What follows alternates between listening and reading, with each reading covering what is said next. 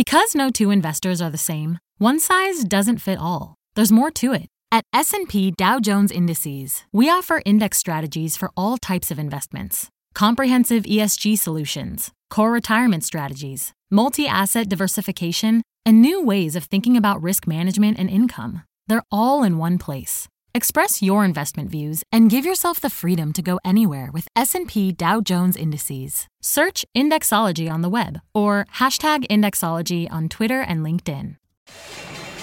My mission is simple, to make you money. I'm here to level the playing field for all investors. There's always a bull market somewhere, and I promise to help you find it. Mad Money starts now. Hey, I'm Cramer. Welcome to Mad Money. Welcome to Cramerica. I'll be one of my friends. I'm just trying to make you some money. My job is not just to entertain you, but to educate, teach you, put it in context. So call me at 1-800-743-CNBC or tweet me at Jim Cramer. Bear with me. What if this whole market, after this incredible run, is actually undervalued? I know it sounds crazy. I mean, we've had just a remarkable blitz up. We just came through then after that a brutal sell-off. All the buyers vanished. Now suddenly we're back. Dow surging 328 points, S&P jumping 1.27%, Nasdaq pulling 1.87%. Why? Why did it happen? Why was so great today? Because today is Merger Monday. Monday, it used to be the day we always came in mergers and it stopped. Well, guess what? It's back and it's bigger than ever. So I brought out the Merger Bot. Merger, merger, merger. Yes, I haven't used the Merger Bot, I don't know, four or five years. Merger, merger. And it's back. And- Merger. all right, all right, all right. all right. Back and bigger than ever. Now, we spend a lot of time trying to figure out what stocks are worth, right? I mean, do that, all the price to earnings, and we price to sales and book value, all that stuff we try to do. But, you know, there's another whole way to value a business. You look at what another business might be willing to pay for that business. And today we got a wave of huge mind-numbing deals that suggest there are many real bargains out there in M&A. Merger, mer, merger, mer, mer, mer, mer, merger. Let's start with a stunning announcement this weekend that Gilead Sciences, the gigantic biotech that conquered Hep C, was acquiring Immunomedics for 21 billion. Ha. See, it's real. It's that. The stock of Immunomedics traded at $2 just four years ago. $4. It was at $8 and change as recently as April. It had three CEOs in 18 months. But Immunomedics Medics also has a viable cancer franchise that some analysts think could be a huge business in a couple of years. Stock had only rallied to $40 just this summer on rumors of takeover. Then Gilead comes in and pays 108% premium on top of the 40, which is on top of the 8, which is on top of the 2. And guess what? You're getting $88 per share from Gilead Sciences. Even after that massive price tag, so how much Gilead stock, what should that be down? No, it rallied. The market's judgment is that this deal is good for Gilead which suggests that IMMU must have been radically undervalued even at 40. House of pleasure. Uh, well, okay, so how about one, you know, Cramer for NVIDIA? They're paying $40 billion in cash and stock for ARM Holdings. This is a deal that will crown NVIDIA as the king of the semis by combining their graphics and da- data center chips with ARM's processors for computers and cell phones. Two areas where NVIDIA is not a presence. They're paying a fortune here. And while NVIDIA stock was already up more than 100% for the year, NVIDIA stock still roared again today. The deal is a game changer. The only real objection, some analysts believe the antitrust regulators will put a stop to it. But I spoke to Jensen Huang, and, eh, and Jensen, he, he's you know NVIDIA's bankable CEO. He was on Squawk on the Street with me this morning, and he was adamant the deal would pass muster. Given that he, fa- that he finally got that fabulous Mellanox deal through, even as the Chinese government tried to block it initially, I believe him. He says it will be immediately additive to earnings, and I believe that too. It could end up being a steal because of its ubiquity. Here's what Jensen told me this very morning. ARM is an extraordinary company. This is this is the company that built the world's most popular CPU. It is uh, it has built 180 billion units uh, over over its course of its history. 22 billion of it just last year, and and so it's they're in everything. They're in everything. People are believers, up $28 today. up $28 on paying 40 billion for a company that most people don't even know exists. Now, a lot of people think NVIDIA stock is hideously overvalued at these levels. Of course, I think they're wrong. It's trading at 57 times earnings, for heaven's sake. But you know what? NVIDIA looked ridiculously expensive in 2018, too. The thing is, when the actual earnings came in, they were so much higher than expected. The stock looked absurdly cheap in retrospect. It was trading at 20 times earnings. 20 times earnings. I think the same thing could happen again here, even as NVIDIA is already the largest semiconductor company on earth by market cap. You know what? Jensen's worth. Merger. Might see this guy back. All right, uh, how about this TikTok craziness? Merger. This popular Chinese social media site, which is really for moron. I mean, no, Jimmy, chill. It's for people who don't really have a real grip on what Tolstoy and Shakespeare have to say. It's being strong-armed into spinning off its American business. A lot of us assumed it would go to Microsoft. They wanted it. Turns out Oracle wants it too, and TikTok went with them. Oracle's been pretty mum on the deal, but we know there's a ton of interest from other players. Hey, by the way, Microsoft has teamed up with Walmart of all companies because the online advertising possibilities are too phenomenal to ignore. Do I really think Walmart's just going to go away because of a kind of a weird press release, stop trading thing? Uh-uh. Could be a bidding war. Yet Oracle stock rallied two bucks in change. A big move for this stock. This is hardly a match made in heaven. Sure, Oracle just reported a good quarter, but it's a stodgy enterprise software company, while TikTok's video sharing app is for kids. Doesn't matter. TikTok's a great asset, so the market loves it. Oh, and get this, Microsoft was up too because nobody wanted them to overpay. Next up, Mike Chappell Trust has this position in a little company, and it's called Seattle Genetics. We had them on air. We've actually visited them we were in Seattle. Well, they visited with us. Now, uh, we, uh, this is a company that has antibody-based cancer treatments that I think are every bit as powerful as the one Gilead just overpaid 21 billion for.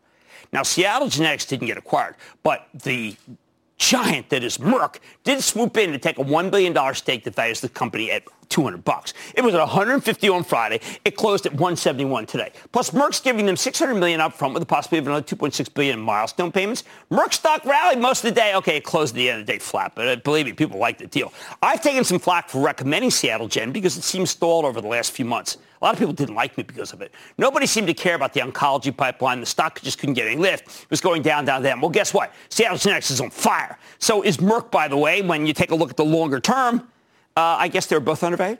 Finally, there's, oh boy, Ricola, Nikola, Nikola. Yes, this last week we talked about how this electric truck play with a hydrogen fuel cell kicker has come under fire from short sellers. There was a devastating piece of research from a short seller, which included the detail that they filmed one of their trucks rolling down a hill, then edited it out to give the impression it was running under its own power. Can't make that up. Today, Nikola shot back in a long rebuttal, but I couldn't get past this one line. I thought this line was what I call dispositive. Quote, Nikola never stated his truck was driving under its own propulsion in the video. No, no, they didn't. They didn't mention that it was shot you know, while it was like an angle and then they made it look flat. It's okay. Didn't seem to matter because at one point, this jock had jumped more than 11% on the rebuttal. Why? Well, last week, General Motors took a $2 billion stake in Nikola, and they're standing by it even after these revelations. Management's adamant they've come a long way since the faked truck video and all sorts of other alleged bad behavior. GM CEO Mary Barra came out and reiterated that they'd done their due diligence and the trucks are very real. Weird that she had to do that, right? It's like, hey, you know what? We, we actually did some homework. I know you don't think we did any homework. We like did homework. The dog ate our homework. I mean, come on. And, and a rebuttal actually worked. Maybe even Nikola's worth more than we thought. Although I'm still skeptical. And after the close, there were press reports saying the SEC is looking into the short sellers allegations, which by the way means frankly nothing. Uh, but it did drag the stock lower after though. Now you could say I'm just cherry picking here. That all these deals are one-off situations. I think that's the wrong read, though. If the market were truly overvalued and we got this kind of M&A activity, you'd expect the acquirer stock to go down, not up. Yet these deals are forcing the bears to rethink their attitude toward both tech and, more importantly, biotech. I know for a fact that short sellers were banging down Nikola and Seattle Gen. They were on the wrong side of the trade today. I know that Immunom- Immunomedics had been a laughing stock with its revolving door of CEOs. Go Google it. It's really pretty funny. But who's laughing now? What matters here is that the market has spoken. Big-time hedge fund managers may come on our air and say that stocks are too high, maybe even dangerous, that we're in a bubble, bubble, toil, and trouble. But big companies tend to know their own industries, and they seem to think many stocks are undervalued or reasonably valued. Maybe the hedge funds will ultimately be right, but not if you were short immuno, immunomedics or if you were short Seattle genetics. Bottom line, look, there will be more sell-offs ahead. This is still September. last week of September is supposed to be bad. But the next time the market gets slammed, I want you to remember what happened today, and I want you to try not to be too negative, in case you need a reminder. Merger. All right, let's go to Uche. Uche in Alabama. Uche. How's it going? It's Jim, how you doing? incredible. It's incredible today. What's up with you? Uh, Everything's green. I'm down here in Gulf Shores about to evacuate this hurricane. I Oh, want to ask jeez, you about okay. Walmart. I love Walmart. I think too. Walmart is so much better than people realize. You know why? Because the snobs in New York who are analysts, they don't go to Walmart. I like my Walmarts, and I think it's terrific. And anytime Doug Lupone wants to come on air, this is where he should come on. This is where he should be because the stock's a buy. Let's go to Taylor in Michigan. Taylor. Hi, Jim. A big Chicago boost. Ba ba booyah! Well, yeah, okay, I am right back at you on that one. What's going on? I am calling about Domo. The company is working towards becoming cash flow positive, and the recent quarter, coupled with a term loan maturity extension, suggests they are making progress. They the are. They are making progress. Here's the problem. There's like 42,000 of these companies, and after a while, they all kind of get lost in the in, in the shuffle. I think it's good, Utah-based, not Silicon Valley, but in the end, there's an awful lot of these, and that does make me feel like yes, that there's a glut of those stocks. All right, look at this, will you? I like this last one. Tries, right? Never forget the truck. the truck. but really remember. merger. The market has spoken. Next time we get a sell-off, I want you to remember Merger Monday. Man, buddy, tonight, IPOs are like snowflakes. No two are alike. Tonight, I'm eyeing one of the many companies hitting the tape this week. Snowflake. Tell you if it's worth considering ahead of its first day of trading, and you don't want to miss that. Then, how a race for the vaccine could impact the overall market. And with GW Pharmaceuticals down over the past few months, is it worth considering here? I'm getting an update from its CEO. So stay with Merger. Cramer. Don't miss a second of Mad Money. Follow at Jim Cramer on Twitter. Have a question? Tweet Cramer. Hashtag mad tweets. Send Jim an email to madmoney at cnbc.com or give us a call at 1 800 743 CNBC. Miss something? Head to madmoney.cnbc.com. CNBC's Workforce Executive Council is a premier group of C suite human resources executives from leading companies across the country. It offers a members only portal and chat, plus exclusive industry content, with access to breaking news calls and digital networking experiences. The network and resources HR leaders need now. Apply to the Workforce Executive Council at cnbccouncils.com slash WEC.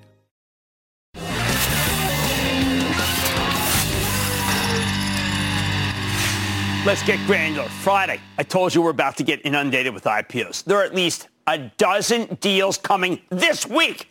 We're somewhere in the neighborhood of $8 billion. Do we have any room for all that supply? And the biggest one, the crest of the wave, is Snowflake, the cloud-based software company with the next generation data warehousing platform and one of the greatest websites if you want to find what they do, which most people don't know. As I've mentioned before, Snowflake is everything Wall Street loves in a software company. It's got triple-digit growth rate. Oh my God. It's got rising margins, a terrific business model that's loaded with recurring revenue. We love recurring revenue.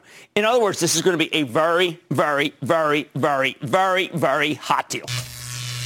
Maybe too hot. Earlier today, the underwriters raised Snowflake's price range substantially. It is expected to be the largest software IPO in history, which means this will immediately become one of the most expensive stocks in the entire market. So what should you do with Snowflake after it comes public, probably on Wednesday? Before we answer that question, you got to know what makes this so special. About a decade ago, we started hearing about all the possibilities from big data. You know, Splunk talks about that. Salesforce talks about it. Companies had these treasure troves of digital information, and they could use that info to make better decisions. We've now been through the big data revolution. We know it works. In fact, it's become essential. You can't compete with the big boys unless you're collecting all this data and using it, mining it to learn more about what your customers want. But since then, we've had another revolution, the cloud revolution. And a lot of these big data systems simply weren't built for the cloud. Companies now have access to an immense amount of computing firepower, but before they can apply it to their data, there are a ton of logistical challenges. Data tends to be siloed in different systems. You got to toggle back and forth. The right hand doesn't know what the left hand is doing, or it's stored in inconsistent formats, or the old databases simply weren't built to handle the kind of volume that you can squeeze out of the cloud. Basically, businesses have all this data, but it's a huge pain to get anything valuable out of it. We've seen a whole cottage industry spring up just to help companies format and process their data. They spend fortunes on this stuff. Hardware, information technology experts, and on-premise software. I mean, the costs add up and you see like a whole room full of people all trying to do the same thing. Wrong way to go. And that brings me to Snowflake. See, Snowflake built a cloud-based system that integrates and optimizes all of your data into a common data set. Get that whole room of people off the payroll. They can handle massive amounts of volume, and it's very easy to use. You don't need to bring in an entire department just to ask your analytics program a question. Best of all, it's cheap. And you don't need to manage lots of infrastructure because this is software as a service. How big is this opportunity? According to Snowflake, the total addressable market, or TAM, for their cloud data platform could be $81 billion. Although they also touch on analytics, data management, integrated platforms, and business intelligence. Collectively, a $56 billion market that's growing like a weed. On top of all that, there's an enterprise data sharing component that hasn't really been measured because it's so new. Long story short, people are crazy about this one. It's a great concept. Even better, Snowflake's got the best bloodlines. We mentioned this on Friday, but it's worth repeating. The company's run by a man by the name of Frank Slootman, S-L-O-O-T-M-A-N. Get used to hearing his name. He's the hard-charging former CEO of ServiceNow, another cloud play that helps businesses automate all sorts of back-office jobs, including IT jobs. He took ServiceNow public in 2012 at 18. Stock opened at 23 and change. It's now at 458. How's your index fund doing? Before that, Slootman was the CEO of Data Domain. What did he do with that when he sold it to EMC in 2009? This guy is a legend in Silicon Valley. Under his leadership, ServiceNow grew from a company with 100 million in sales to a company with 1.4 billion in sales. And that's all he really wanted to do. Once he took it there, he said, let's give it to somebody else. I'm on to the next. So a lot of people look at Snowflake IPO and they see the next ServiceNow. And for good reason. When you look at the numbers, they are incredible. All right. Now, these are things that if you're in the business, you're kind of blown away by, but I'm going to give them to you. Snowflake had 174% revenue growth last year. That is so much better than any other company I follow. It's amazing. In the first half of 2020, that slowed to 133%, but 133% growth is still insanely good. No company can sustain triple-digit growth forever thanks to the law of large numbers but it's fun while it lasts. Then there's what's known as RPO, or remaining performance obligation. This is a more standardized term that software as a service companies have started using rather than billings or bookings. It refers to the money they've been paid up front for services they haven't performed yet. Remember, it's like subscription accounting. Think of it as a backlog. Snowflake's remaining performance obligation is up 200 233% last year. That only slowed to 211% in the first half. Uh, uh, that, that's quite simply spectacular. Total customers, more than doubled in the first half. Total customers with more than $1 million uh, worth of business, up 155%. Their net revenue retention, how much they're selling to existing customers, up 158%. These are all mouthwatering numbers. People, these are all better numbers than any company I talk about, okay? Any company. There isn't one that I've mentioned that has better numbers than this company. While Snowflake's still losing a lot of money, that is what happens when you invest heavily in order to expand. That's what Slootman wants to do. The margins are rapidly moving in the right direction anyway. Put it all together and you start to see why both Salesforce.com, yes, Mark Benioff, and Berkshire Hathaway, yes, Warren Buffett are taking $250 million positions in Snowflake along, alongside the IPO. Salesforce is the obvious one. They practically invented the cloud. CEO Mark Benioff has an eye for these opportunities, loves Slootman. He did the same thing with uh, when Zoom Video came public. Loves Eric Yuan. But Berkshire Hathaway, Warren Buffett's Berkshire Hathaway, they're the ultimate value investors. And yet they still want a piece of this one too? So if the business is great, if Benioff and Buffett both like it, then what am I doing saying maybe I'm a little nervous? One word valuation. See, originally Snowflake planned to come public at 75 to $85 per share. But there's been so much demand that the book runners raised the price range dramatically. Now they're talking 100 to $110 per share. Unusual to see an IPO price like that large. It's looking like the company will be able to raise somewhere between uh, 3.5 to 4 billion. And that assumes they don't upsize the deal or raise the price even further. And that's probably a bogus assumption. At the low end of the range, my back of the envelope math says that this would be a $27.7 billion company from day one. At the high end, we're talking 30.5 billion. Assuming Snowflake can keep growing at 133% clip this year, reasonable, they'll have 615 million in revenues. At the IPO price, that means the stock will be valued at 45 to 50 times sales. Of course, if they can maintain a triple-digit growth rate for the next couple of years, that stock's going to look a lot cheaper in the 2023 estimates. But that's a big if. I, I've got to tell you, even in a market that loves cloud stocks with rapid revenue growth and no earnings, 50 times sales is tough to swallow. Right now, Zoom's the most expensive cloud name in the market, and it sells for 48 times this year's sales. That's the upper end of the range. You've got to assume that Snowflake will spike right out of the gate, which means it could be substantially more expensive than Zoom before you get a chance to do any buying. Zoom! So where do I come down? Look, I am torn. I think Snowflake's going to be a great long-term performer. I bet it will have a very strong first week, but the price of admission seems a little too extreme for me, unless you can get in on a deal. Remember, those who get stock will come in and buy more in the aftermarket, and their cost basis will be lower than yours.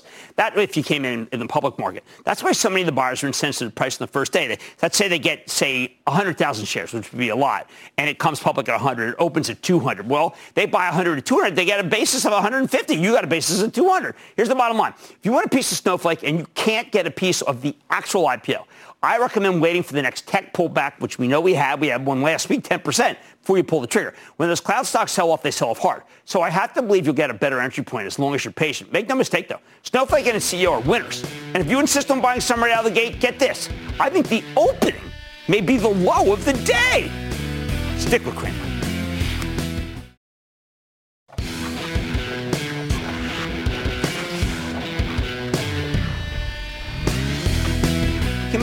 COVID vaccine by the end of the year?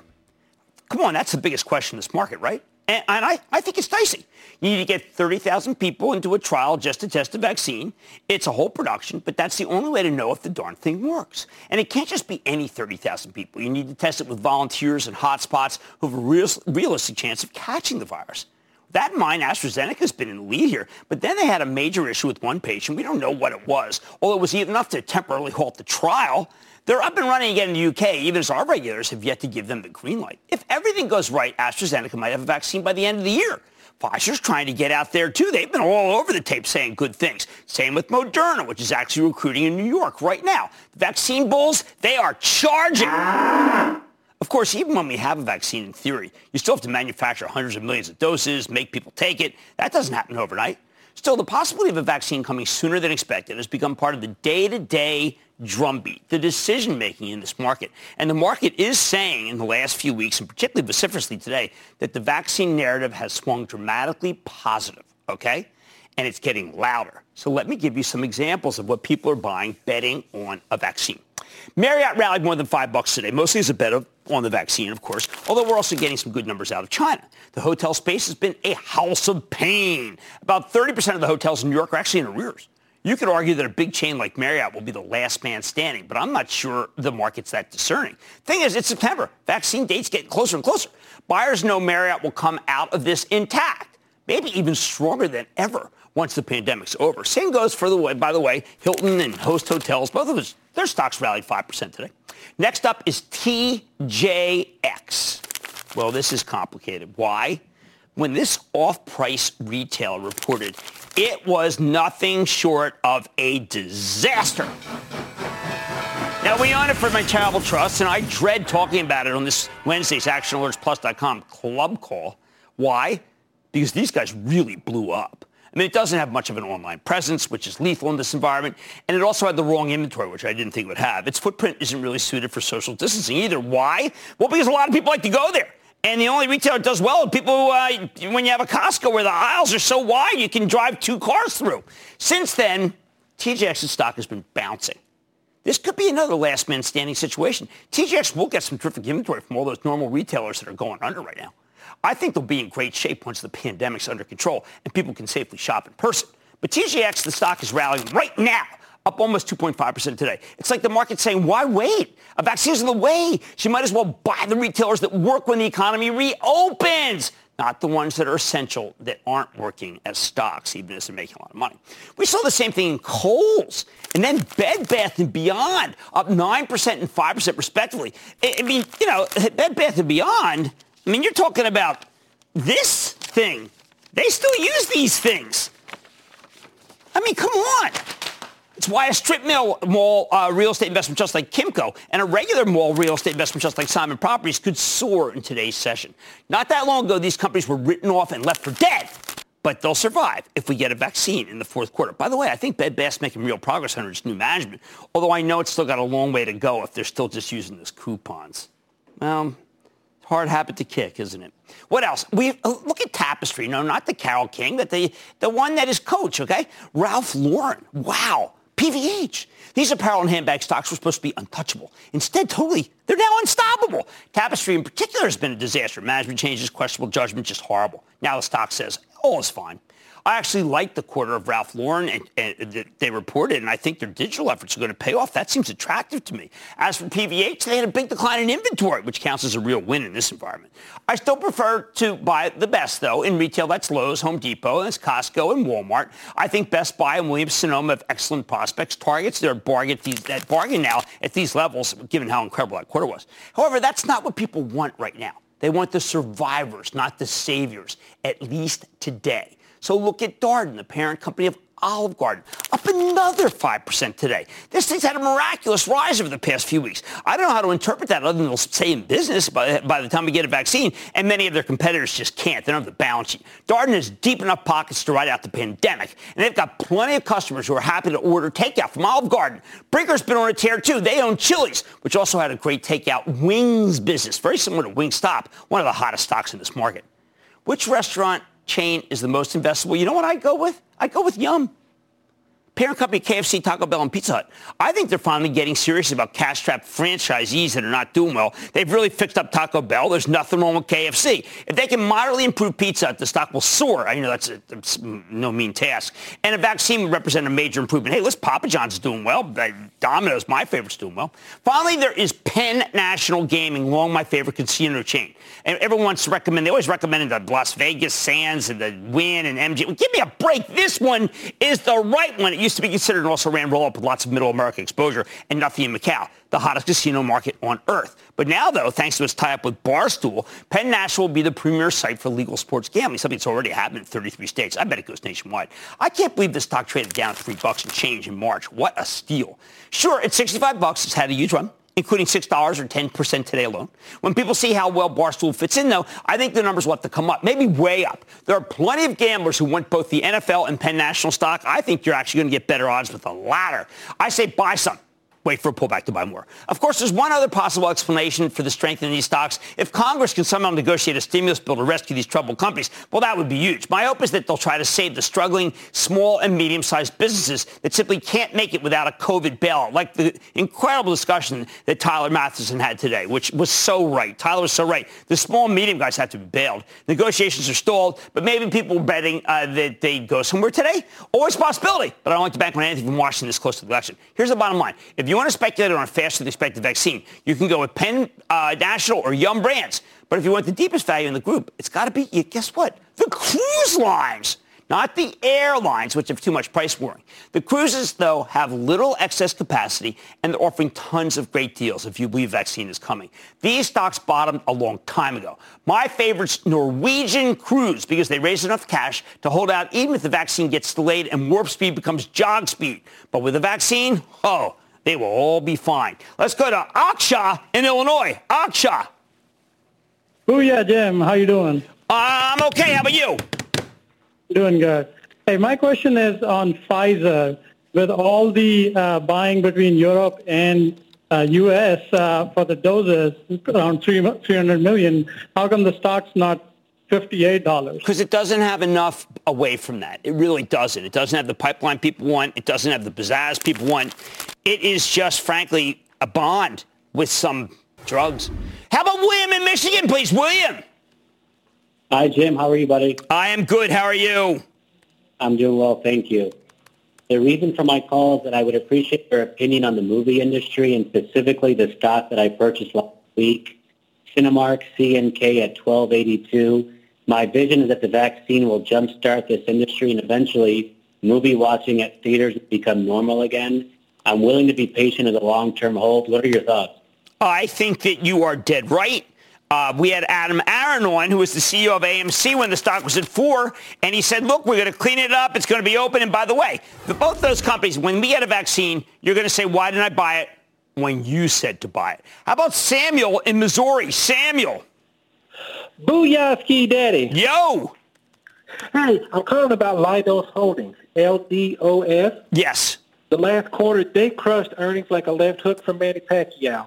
But it seems recently, like so many companies, regardless of the earnings report, the, report, the stock price stumbles and staggers like it took a haymaker to the chin. Yeah, it did. Do you see this as a growing trend? I think you should buy it. I think it's a great company. These stocks are trading down because of fear of a Biden victory. The Democrats spend just as much as Republicans on uh, military. Leidos is a really good bet. It's a great call by you. We're seeing vaccine theories impact day-to-day investing decisions. I want you to choose wisely, but uh, this group, I'm really digging the yum. I'm liking the Norwegian, and I think you're not going to go wrong with the Penn Nat. Okay, much more Mad Money ahead, including my exclusive with the CEO of GW Pharma. Could the stock's recent downtrend be a red flag or a buying opportunity? I'm getting the latest. Then stock splits are under fire as of late. But are investors looking at them all wrong? I'll give you my take. And your calls rapid fire in tonight's edition of the Lightning Round. So stay with Cramer.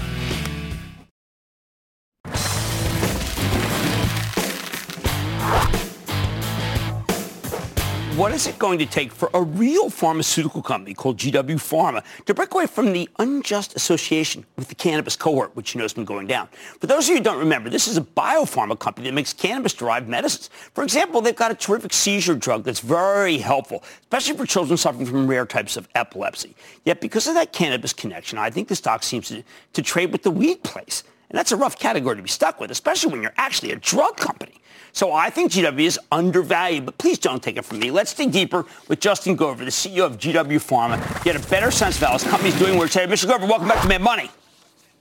Jim, thank you for having me back on the show. Well, I see, sir, the uh, Epidiolex sales in the U.S. in Q2 are now over, uh, well over $100 million. Is this the beginning of a very big ramp for a drug that we know is incredibly important for a lot of unmet needs? I, really think it is. In the first half of this year, total revenues for GW were $240 million. And essentially, that's from an Epidiolex launch that only took place over 18 months ago. So even notwithstanding COVID-19 and all the challenges, the product continued to grow in Q2. And we just had a new indication approved, doubling the potential patient population for the drug, and are now launching that. So very exciting second half of the year to come. I was uh, concerned about your company because I see so few people when you go to the hospital. I was surprised the demand's so great that telemedicine played a major role this quarter. That's right. I mean, we're all having to live in, uh, learn to live in this new world. Uh, patients are having to do so. Physicians are doing so, and we are doing so as well. But when you have a drug like Epidiolex, which is treating seizures in patients that really have nowhere else to turn, um, even in the context of a pandemic, patients still need this kind of medication, and doctors want to prescribe it to patients, and that is exactly what we've been seeing. So there's a drug that is used for people who are bipolar, and there's millions of people. Uh, that's a seizure drug. It, it, it's called Lamictal. From uh, and it hasn't been uh, nothing new since 1994. I think a lot of people who are on that drug would love to know if they could benefit from Epidiolex. Well, um, what we've been doing sequentially over the last few years is expanding the potential patient population through clinical trials, through getting good data and getting the FDA to approve the medication. And as such, as we look forward, as I mentioned, we've just expanded into a new form of ep- epilepsy, tuberous sclerosis complex. And there are other types of seizures and other types of epilepsy that we are studying and will study again in the future. So um, Epidiolex is here. It's here to stay. And I think we'll continue to see increased adoption through the epilepsy community as we produce more data. And you think the FDA might be inclined to say, uh, to give you a green light to do big trials for that could replace uh, these old seizure drugs for mental health? Well, we are, I mean, I think mental health is a slightly different issue. We have Right. another program actually in schizophrenia and mental health. But within the field of epilepsy, you know, the FDA has made it clear and they've issued their own statements how important it is for them to see FDA approved options derived from the cannabis plant with real data, with quality control, safety information, dosing information, and so on. So I think the, the choice is ours and we're determined and committed to do what we can to help those patients with epilepsy. Oh, I think that's great. I think safety and dosing are one, are two of the reasons why people thought that there be no problem with cannabis, just plain old, and that's a major problem because the doctors don't want to just have to approximate. Which brings me to what I really want to talk about, which is you know what what what people are starting to buzz about, which is nabiximols. I'm sorry if I'm pronouncing that wrong, but here we finally have a, a you know cannabis derived but dosing, and I bet there must be maybe tens of millions of people around the globe who might end up taking this drug. Well, this is an extraordinary opportunity. I've previously been on your show to talk about Epidiolex beginning, being the dawn of a new era yes. for cannabinoids. Nabiximols is that second drug. It is the, the consequence of all the work we've done for Epidiolex. Nabiximols is now going to be in very late st- stage development in the US for patients with multiple sclerosis. We have a pathway agreed with the FDA to expand the potential population well beyond multiple sclerosis, and this application could go into the FDA as soon as next year. So it's an accelerated development pathway. The market potential is very significant. And just to give you an example, Jim, just uh, this weekend, there's the big global MS meeting, multiple mm-hmm. sclerosis meeting. Um, a survey was published showing that in the United States, one third of patients with multiple sclerosis are today having to resort to some form of unregulated, unregulated cannabis product because they don't have a regulated FDA option available. So you can just see that as we did in the field of epilepsy, we can meet the needs of patients with multiple sclerosis and those suffering with other muscle problems mm-hmm. from spinal cord injury, stroke, and so on in the future. So it's a really, really important new and exciting development for the company. Well, I'm thrilled you're doing it. A lot of the cannabis companies told me that they'd be doing it two years ago. They said we'd all have it. I kept saying, I would like to know what your dosing is. And each time they gave me a different dose because they didn't know. No doctor is going to make up a dose. So I think that you're really the only one in the field and you should be considered like a Bristol Myers, not like, and I'm not going to pick on any particular cannabis companies, but you know exactly what I mean. They are unregulated. I do, and I think the you know we've we've been going for 20 years, Jim, as you know. We've broken through barriers throughout the last two decades. We continue to do that. But what what I do know with the Epidiolex approval is that physicians and patients, health insurers, the FDA, the DEA, regulators at large understand that we can produce for them high quality evidence-based medicines derived from the cannabis plant. And that is what patients ultimately deserve to have. Oh, thank you so much. I totally agree with you. It's always great to see Justin Gover, the CEO of GW Pharmaceuticals. Great to see you, sir. Terrific. Thank you. Uh, guys, look, it's not a pot drug. It's a company that recognizes how great some of the strains of natural cannabis can be, and they make it so that you can get it from a prescription, which is what matters. They have money's back after the break. Take control of your financial future with the new madmoney.cnbc.com. Cramer's exclusive CEO interviews, full episodes, analysis, even your own soundboard. Plus special access to Mad Money 101 with rules and techniques to break down the market for all investors. The red flag that makes me drop a stock immediately is It's everything you need right when you need it. The new madmoney.cnbc.com.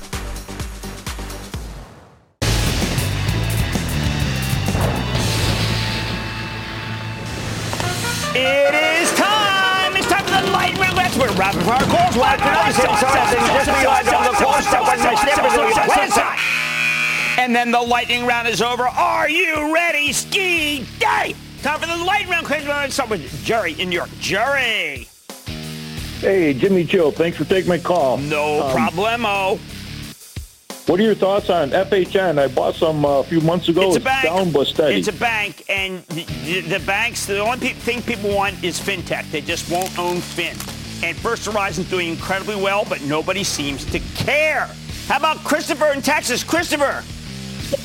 Booyah, Cramer. First time caller here. I want to give a quick shout out to my buddy Monroe. Yeah. Hey, question. Hyliion merging with Tortoise Acquisition. What are your thoughts? Well, it's, you know, these are these blank check companies. They get the money. They do what they want with it. Uh, other than, uh, oh, it's UTZ, I've not been in favor of these, frankly, because I don't have any sort of real feel for them. Let's go to Jim in Michigan. Jim. Hi, Jim. Sorry to hear about your dog.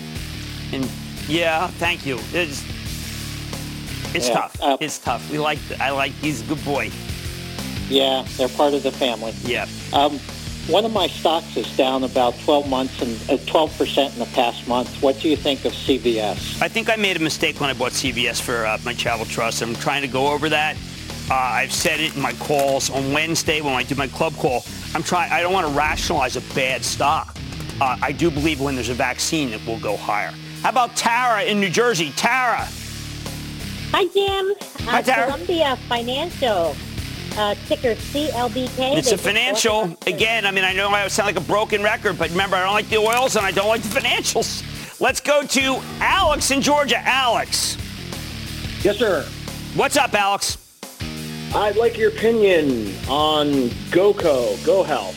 I'm in around 15. Insurance company, a couple times. health insurer, those won't go up until after the election's over. So you're going to have to do some holding on.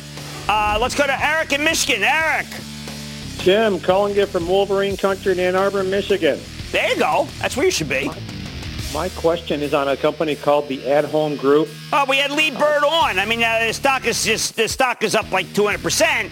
But I thought Lee told a compelling story, and I don't think it's over. Uh, maybe 14, 15. You can buy some. Tina in Ohio. Tina. Hey, Jim. Yes, Tina. The other day, my husband Tom told me that one of the things he loves about me is that I introduced him to you. Oh, that's nice. Thank you. Thank We've made some mad money thanks to your coaching. Thanks. Thank I'm you. looking to buy. You're welcome. I'm looking to buy a stock that would be good on either side of the COVID barbell. What do you think of Cintas? I love Cintas. I mean, ever since they bought their number one competitor, G&K, this thing has been on fire. We recommend it just like we recommended Bullcarp. Why- And, and, and Linde, once you get to buy your best co- your best competitor, you make a fortune. And that, ladies and gentlemen, is the conclusion of the Lightning Round. The Lightning Round is sponsored by TD Ameritrade. Take control of your financial future with the new madmoney.cnbc.com. Cramer's exclusive CEO interviews, full episodes, analysis, even your own soundboard. Plus special access to Mad Money 101 with rules and techniques to break down the market for all investors. The red flag that makes me drop a stock immediately is It's everything you need right when you need it. The new madmoney.cnbc.com.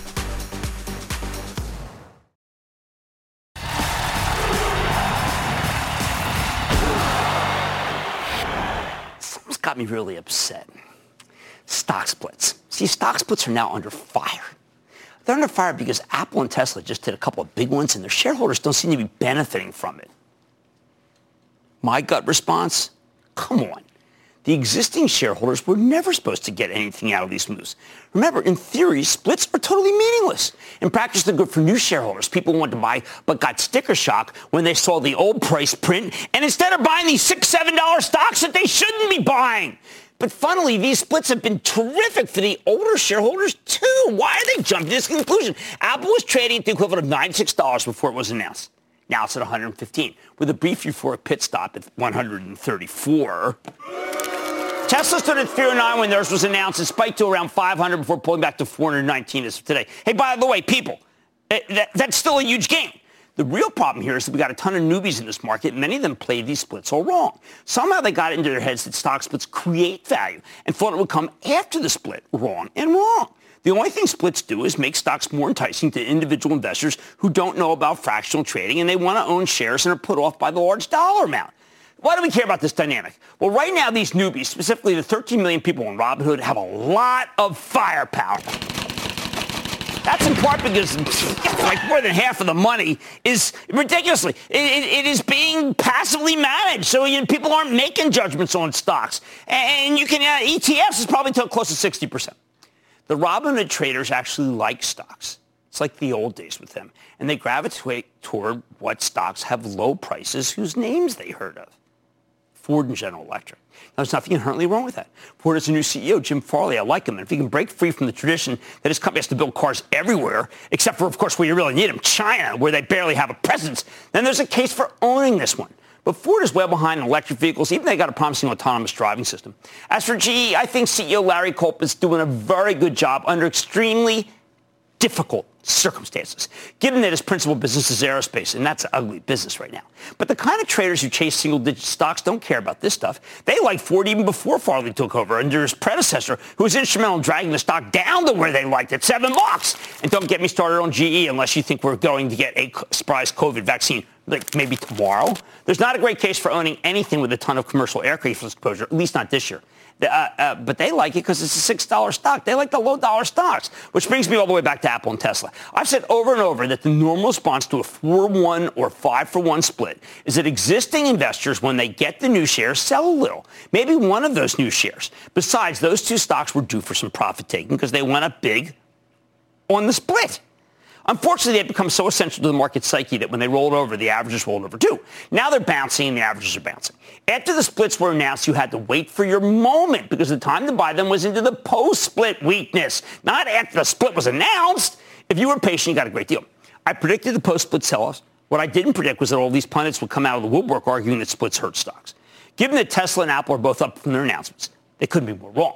Makes sense though. Splits are bad for big institutional investors. They make trading more expensive because these guys pay commissions per share. So just be aware when you hear some hedge fund manager saying splits are bad, well, they just may be lamenting that it costs them a bit more to trade in and out of something, and then that hurts them to compete against what they care about, which is the S&P index fund benchmark. I don't know how anyone serious can look at Apple and Tesla and conclude the splits hurt their shareholders when both stocks are up substantially since they announced those splits. I'd love to see one from Adobe, a company with uh, with an out-of-reach $485 stock when the company reports tomorrow after the close. The problem here is not splitting your stock. Uh, while splits create no value, they make your shares more accessible to home gamers. And I want people to own a piece of a company. The key is that if you're going to trade into a split, you can't make the mistake of buying hand over fist after the announcement when the stock's going up for no reason. I hope more companies take their cue from Apple and Tesla. And when they do, you should take your cue from the post-split pullbacks to do some buying. Not when it's running because they announced the split. That makes no sense at all. No value. Stick with Cramer.